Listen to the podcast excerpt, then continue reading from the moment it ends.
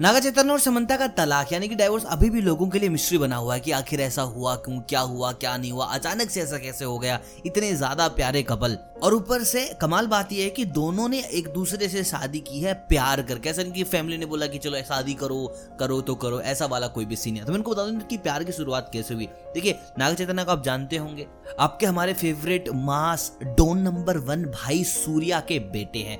इनका एक भाई भी है, दो अखिल है, उनकी भी एक मूवी आ रही है एजेंट करके, जो भी खतरनाक होने वाली है। लेकिन बात करते हैं समंता और नागा चैतन्य की।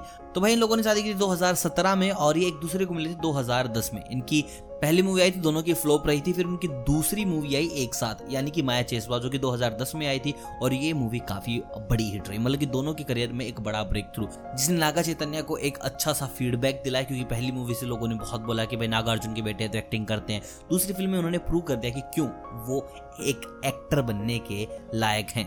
वहाँ से दोनों के बीच बातें होनी शुरू हुई, और समंता को भी पता था कि भाई नागा अर्जुन के बेटे हैं, कोई एँगा पेंगा तो है नहीं। 2014 में इनकी मूवी आई, जहाँ से इनके प्यार के किस्से और बढ़े। 2014 में इनकी फिर एक और मूवी आई, और प्यार के किस्से और बढ़े, और 2017 में इन लोगों ने शादी कर ली।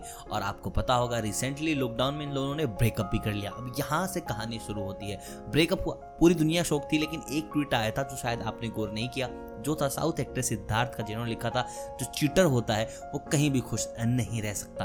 भाई, अब सिद्धार्थ नागा चैतन्य को तो कहेंगे नहीं। अब बात आती है समंता के पास्ट की। जब समंता फ़िल्मों में आई थी तो उनका रिलेशन सिद्धार्थ के साथ था और उन्होंने सिद्धार्थ को धोखा दिया था नागा चैतन्य के लिए। अब नागा चैतन्य से उन्होंने प्यार किया, सिद्धार्थ को धोखा दिया और अब जो नागा चैतन्य की डिमांड थी जो बताई जा रही है नागा अर्जुन उनकी पूरी फैमिली कह रही थी कि हमें बच्चा चाहिए करियर वरियर बाद में होता रहेगा।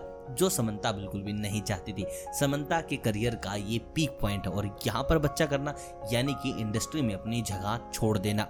तो वहाँ पर उन्होंने ये बड़ा डिसीज़न लिया और नागा को बोल दिया, बाय बाय। देखिए, पहले ही पता चल गया था कि डाइवोर्स होने वाला है, क्योंकि ना, समंता ने काफ़ी दिन पहले ही अपने नाम के पीछे से ऐसे नागा चैतन्य का सरनेम वगैरह सब हटा लिया था कि उन्हें नहीं चाहिए था। बस वो समंता बन गई थी and so this is the story of Samantha Naga Chaitanya but Naga Chaitanya के लिंकअप की दोबारा से खबरें आ रही हैं। वो आपको बताऊँगा फिर कभी। आज के लिए बस इतना ही। मुझे कमेंट करके बताओ कि समंता की जोड़ी सबसे अच्छी किसके साथ बैठती है? या फिर कमेंट ये भी कर सकते हो कि कभी लगता था आपको कि भाई ये दोनों भी कभी डाइवोर्स कर लेंगे यार। बाकी जल्दी से सब्सक्राइब कर ले बेल आइकन दबा दे, कोई भी वीडियो छूटी नहीं चाहिए। मिलता हूँ आपसे बहुत जल्द। तब तक आप सभी को अलविदा।